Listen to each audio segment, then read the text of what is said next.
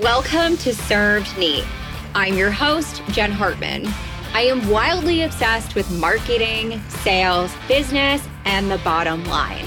I left corporate America with $3,000 in my bank account and a dream of becoming a successful entrepreneur. In the last two years, I grew my marketing consultancy to multiple six figures, worked with over 160 CEOs, and even started my very own fashion brand. In this podcast, I'll be serving up my best kept secrets to help you grow and scale your business. Each week, you'll hear from myself along with other entrepreneurs. You'll learn about what it actually takes to grow a brand the ups, the downs, and everything in between. Pour yourself a glass of bourbon and get ready to take notes because it is time to dive into this week's episode.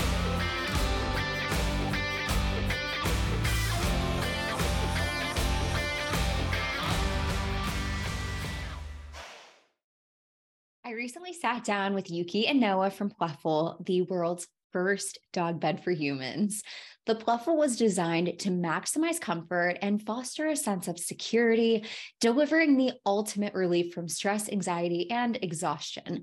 Noah and Yuki invented the product while they were still in college. They were tired college students who realized that there weren't a lot of comfortable napping spots around campus. You may have seen Yuki and Noah in one of their viral videos on TikTok or in this season of Shark Tank. In today's episode, they share more about Shark Tank and what viewers didn't get to see, what it's like to run a company with your best friend, costly mistakes, imposter syndrome, and so much more. P.S. We recorded this interview at a coffee shop since Noah and Yuki were visiting Louisville, so I apologize for any background noise. All right, let's get into it. Hey guys, what's up? I have Yuki and Noah with me today from Pluffle, and I'm so excited to chat with them. We're just going to get right into it. So, they created a dog bed for humans, which is super cool. If you guys saw them on Shark Tank, if not, go back and check that episode out. I'm super curious. Where did this idea come from? So, Noah here, co founder of Pluffle. Um, so, when I was a, uh, in university, actually, I worked as a barista had a giant Great Dane. The owners had one that had a giant customizable dog bed. And whenever I was working, you know, making coffee, making pastries, all that, I would always see how comfortable it looked napping and would and would get kind of jealous. So one day during a long shift, you know, after lots of classes, probably in the middle of finals or something like that, I looked at this dog and found myself really jealous and realized that I wanted one for myself. So called up Yuki, loved the idea. He was totally on board and we set to work from there. I love it. That's amazing. So, you guys launched a pretty successful Kickstarter earlier this year. Give us your best Kickstarter tips and tricks. And I'm asking this selfishly because I'm launching a Kickstarter in the spring and I just want to like pick your brains. So, for one, definitely work on building a really strong email list before the campaign so that people are like amped to like see your campaign launch and ready on day one to like blow it out of the water because that day one is really, really important we um, met our Kickstarter goal in the first hour. So because of that, we were trending on like Kickstarter. We were on like the front page of Kickstarter. Like they were like showing our product, and because of that, we got even more eyeballs and like people to learn about our product. Around like 35% of our revenue or backing came from people who found us through Kickstarter. So that can be really, really important. Kind of like how it's similar to Amazon, where you have to rank. Um, Kickstarter has a really similar algorithm. So that's something that's really, really important. But for us, what really I think made our Baker campaign, um, other than all the hype and all this so the virality we had before, was our video. Um, if a lot of people don't know this, but we had a video that we were about to launch two weeks before. We're gonna launch a Kickstarter two weeks before. It was made on an iPhone. It was just Noah and I walking throughout a school and office, just talking about our product without actually showing our product. And it was not at all professional. We thought it didn't matter. We thought if we had good pictures, we, had, we thought we had a good like campaign itself, the video wouldn't matter. But on the very day of when we were supposed to launch, we pretty much pulled the plug because we kind of came to this realization that the video was just not good enough. And we showed it to people that would actually purchase. And they're just like, I would not purchase because of this video. So we totally like delayed the campaign last minute, two weeks, told everyone on our email list, hey, we're launching two weeks. Everyone was like really upset we've been waiting, like we wanted to purchase. And then we refilmed the video, re-uploaded it, and like thank God because that video was used for like press outlets and they used that vi- clips from that video and like news and stuff like that. And it was overall just like kind of propelled us to the next stage uh, and made us more legitimate. Um, when in reality, we had pretty much no idea what we are doing at that point. So, oh, I think another thing to touch on, I definitely want to highlight that video component, but I would say, in addition to showing your product and and what you're featuring, I would say it's really important to also highlight the story of the product and where it came from in your video and in your materials because the people on kickstarter are really backing you at the earliest stage and they're they're going to be backing you with uncertainty of when they're getting it sometimes even if they're getting it and so you really want to have them feel a personal connection and attachment not just to your product to but to you as like founders into what you're building so i would say that's a, something really important and crucial as well yeah, and have a really good hook like the first 10 seconds of your video is really important so make sure like you start really ca- catchy and then you kind of deep, deep, like dive into like the more story and all, how it all came about. Wow. Okay. Some great tips and tricks. I'm going to get nosy and ask another question related to the Kickstarter. So, you guys didn't just pop up on Kickstarter one day and you're like, I'm here, right? Like, you had email marketing. I'm sure you guys were on TikTok. What did that timeline leading up to the Kickstarter look like? And what kind of marketing were you doing outside of email marketing? so it's kind of funny actually. We'd always had the idea in our head, oh, we're gonna launch a Kickstarter one day. Like that's the perfect way to kind of launch this product. But we never really had like we never really had a set date or moment in time that we were gonna do it. But it happened when we joined TikTok one day just to start putting ourselves out there. And then a week later, we went absolutely viral. We, we got like 10 million views, drove our email list well over 10,000. And at that moment in time, we knew we had captured a really special momentum with our product. And so that was kind of like a turn point where it clicks like, okay, we need to launch our Kickstarter now. So we spent really two or three weeks, I would say, about that, just doing everything it took to get it up and running. So it was, it was really when we had that spark and that initial sense that like there's real momentum behind this. But we hadn't, it wasn't like a long thought out kind of intentional, okay, mid-April is when we're going to launch this, is when we really saw like the passion and the excitement that people had that we wanted to capitalize off of. And I think that was really important because a lot of people like overthink the launch of their campaign um, but when the moment is right, the moment is right. And I think if we had launched a month later, a lot of the interest and hype would have died down. And the fact that we even delayed it, like we were going to launch it, like maybe I think a week after our viral TikTok, we had the entire campaign ready to go. We had all the graphics ready. Like we literally made the entire campaign like three days. We only pushed it back because of the video, but like we like that was the fastest we could possibly push the start of our cam- campaign. And we were still students at this point. So we had like dropped everything, dropped our final thesis, dropped like any studying, like just to work on this campaign because we knew we had something special and we knew that we had to like act quickly to capture all the momentum. So very cool. Thank you so much for sharing. So, like I mentioned, most people saw you on this season of Shark Tank. What was that experience like? And what did viewers not see? Because I know that they cut some things out. The viewers only see, like, I don't know, what, eight minutes, five minutes of your pitch. So, give us like the tea.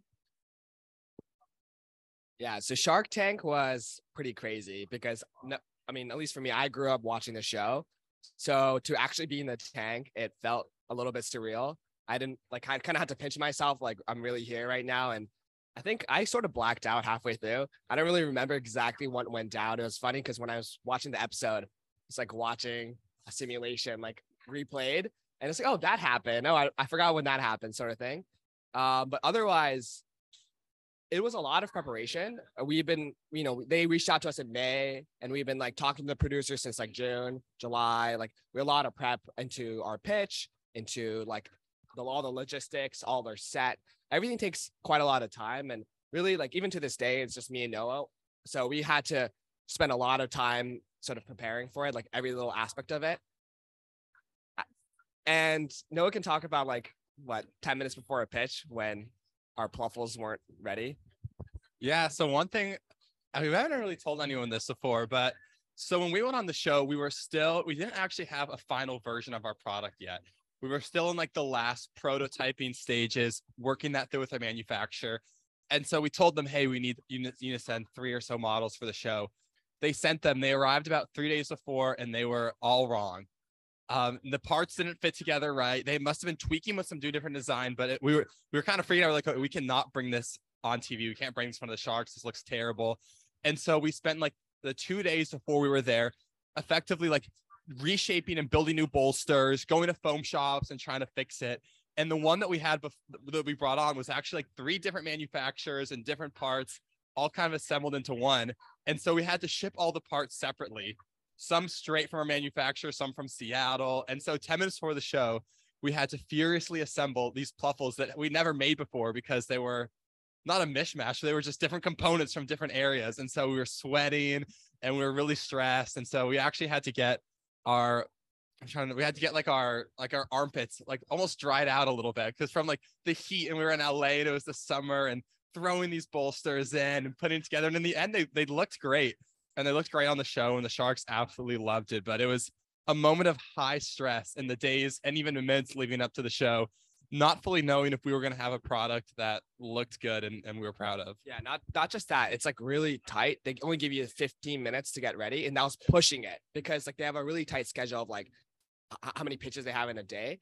And 15 minutes in, our stuff still wasn't assembled. So they get grant us like five more emergency minutes. But they were like, we need to go, we need to go. If your product's not ready, just bring one. Like they were just like pressuring us, and we were just like really, really anxious because if we don't get these assembled, we can't pitch, or our pitch is gonna look really bad. So um, it ended up working out, but it was really, really stressful.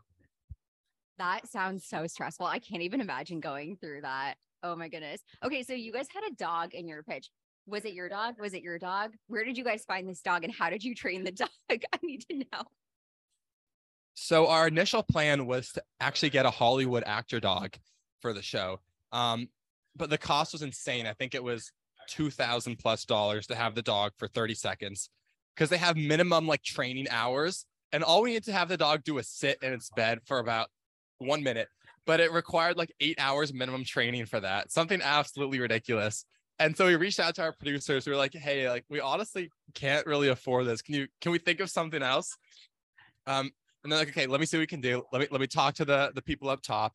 And so we actually had, uh, I think it was like the head producer, like the executive producers, one of the top guys on Shark Tank. His like family dog came in, uh, Kipper, and he was absolutely adorable, one of the cutest dogs ever. But I would not necessarily say he was trained or well behaved.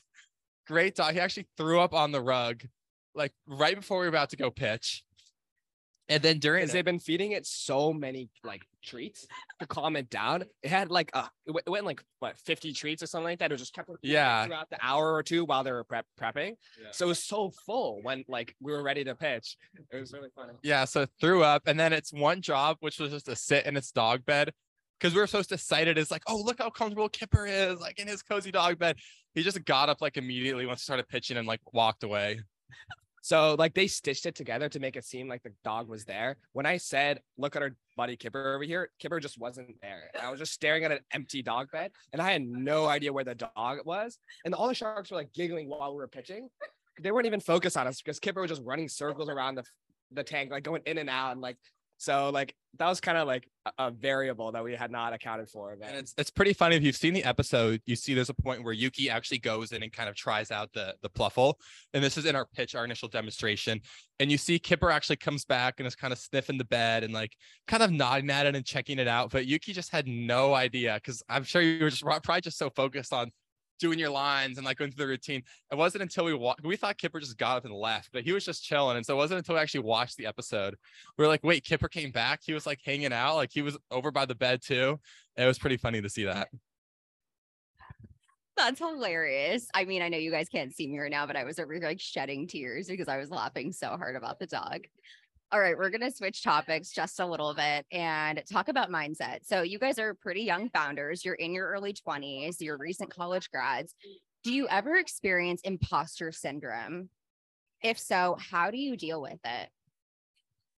Yeah, kind of similar. I think Noah and I, when we came here to Kentucky, kind of we had this moment where we had a little bit of time because we're waiting for our units. And so far, our experience just has been super go, go, go, go but like we had a moment just to reflect on everything that has happened and everything to come. We definitely felt pretty overwhelmed because we never we just never had the time to sit down and think about it.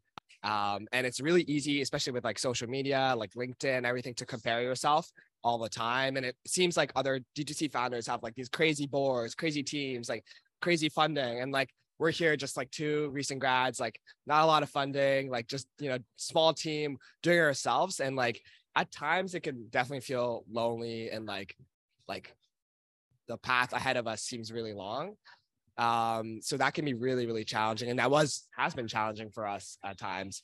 But I think we try to use it to our strength that we're young. And I think this space is so rapidly evolving. And you know, even we didn't know how to use TikTok when we first started, but we've been able to learn because we're young. We have friends that use TikTok and we're able to really adapt and absorb everything that's going on. Um, so as long as we're young, like we can continue to do that and like try to find sort of our weaknesses in a sense, uh, find strengths in them. And that's the way we've been uh, sort of working around that so far. But I'm sure Noah has a lot more to say about that.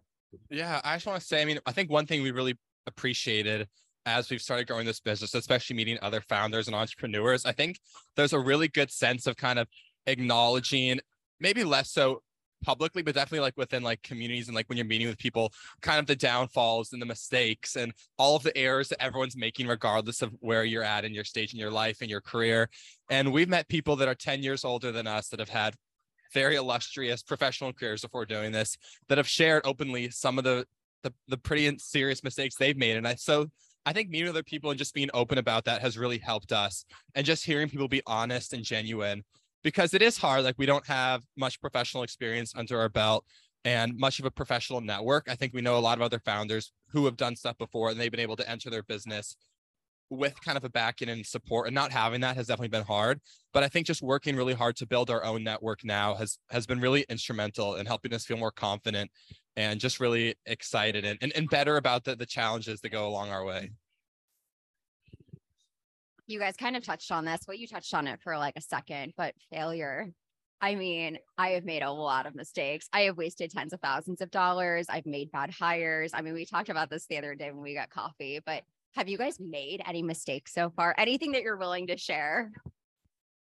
We might make a TikTok about this, but we made like a ten to fifteen thousand dollar mistake uh, pretty recently. So our box um, is a certain size. It's pretty big. You know, Pluffle's pretty big, and the box is about two inches over the oversized charge limit. Uh, we didn't know this until the box, all the boxes were made and they're already on route from our manufacturer. And what that happens is then it's a $10 extra per charge per box. Uh, and also with holiday season right now, it's a, there's another $10 extra per charge per box. So our charges for our crowdfunding run were so much more expensive. Um, they're about like $50 per unit. So we decided just subsidize like our mistakes and the extra holiday charges um, because, you know, we had like estimated a certain rate and like it was kind of off that. But that definitely cost us quite a lot of money that could have been avoided. But that's just one mistake. I'm sure there's more. Yeah, I'm trying to. One thing that kind of comes to mind is I don't know if this is a mistake per se, but one thing that I would kind of I think maybe like a bit of advice almost is like trying trying to think of how to phrase this. I think when you have a sense of, of something that's the right thing to do, I would just just act on it and not necessarily like sit around and sometimes twiddle your thumbs and overthinking. I think part of the reason that like like we're here in Louisville right now waiting for our containers arrive, which is great. Um, don't get me wrong, love Louisville, but um, uh, the, part of the reason we're here is because we had some sort of an option to switch our container transport from rail to truck. And there was a lot of uncertainty about the costs and what would happen there. And I think spent a little bit too long kind of over analyzing what would happen when it should have just been a, a little bit more clear. Okay, this will get it here faster. This will make our process more streamlined to make it easier to do what we have to do. It should have just pulled the trigger. And so I think sometimes, obviously, it's great to think through your situations and analyzing them, but sometimes doing it to a little bit too much and not taking action can lead to not necessarily mistakes, but tougher challenges along the way. Yeah, definitely. I think that you can like overthink yourself to death. And I think that it's really important as a founder to, of course, make smart decisions and weigh the pros and cons, but to actually make those decisions because ultimately, even if it's the wrong decision, you'll make a mistake, but you're going to learn that much quicker. So that was a great, great answer. Okay, so we have a lot of firsts going on here. Number one, we're recording in a coffee shop. I've never recorded in a coffee shop before. So if you guys are like, what is going on with the audio? That would be why. Number two, I'm one interviewing in person, right? And I'm interviewing Shark Tank founders, which is very cool. I've never had that opportunity before. And last but not least, I'm interviewing co-founders. I've never interviewed two people on a podcast. So let's talk about being co-founders. Have there been any challenges? Yeah, so Noah and I get along really well, which is great. Um, we were best, or we are really good friends in college. We're classmates as well. So I've known him since freshman year.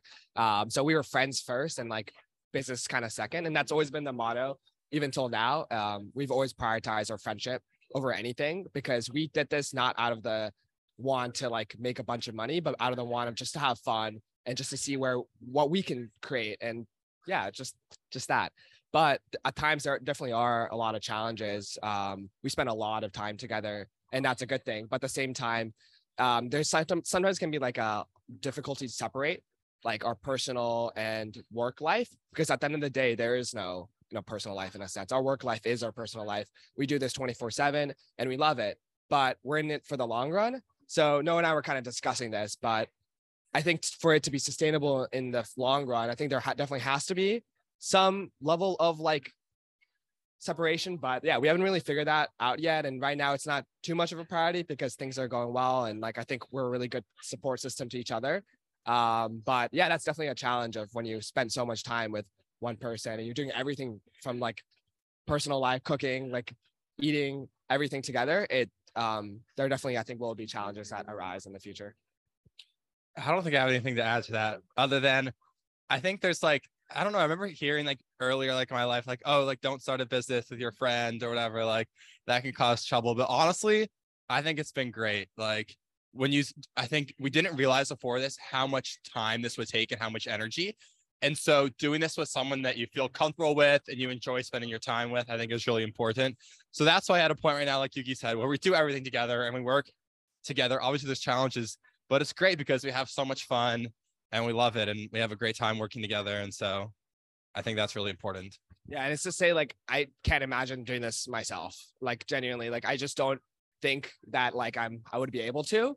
Um, not just like skills or anything, but just because, like, of having someone else to, to lean on and rely on is like really important because as I mentioned, entrepreneurship is lonely and you are in it for the long haul. It's not some year or two get rich scheme. Like, no, that's a lot of misconceptions people have, but um, and we do have a really long road ahead of us. We just got started. So um, we need to be like energized throughout it and to be motivated throughout it. And yeah, I think like it's a lot easier when you have someone else there doing the same exact thing. Uh, so I love that answer. That was great. Okay, so I feel like as co-founders, it's probably really important that you have skill sets that complement one another. So, what do you bring to the table? What do you bring to the table? Tell me more. So I think because both Yuki and I are starting this so early in our career, it's not like we have necessarily different like contextual skills that we've developed over years of like a job because we're both coming this out of the same university program. Um, but I think we've really kind of focused on developing our skills in different areas that complement each other really well. Something Yuki's gotten really good at, and a lot of his focus is on kind of the marketing and content generation as well as the finance. And something I've been really focused on growing my skills on is like developing the product and the logistics and kind of how do you on the backside getting the business to run and getting the product out to the customers while Yuki's focused on getting in front of their faces and really promoting it to them. And so we do everything together and we work on all the same projects side by side. But there's been a big, we've definitely tried to focus on really honing in on certain areas so that we can develop our skills. But yeah. Great. That's awesome.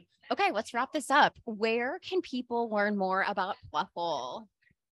So we are pluffle.com. That's we are P-L-U-F-L.com. But more importantly, follow us on uh, social media, TikTok, uh, Instagram. We're about to document our entire journey of hand delivering pluffles and bringing them to Canada. So that should be fun. Our videographer is coming in tonight. Uh, we're really excited about that. So yeah, that's really more important than anything is to just for people to be along our journey and see the ups, but also see the downs, which, you know, I'm sure there'll be a lot of both. So yeah, we're just excited to share our journey and we're just excited to be here in the first place. So Awesome. Well, thank you so much, guys. This is a great interview, and I know that my audience is going to love this.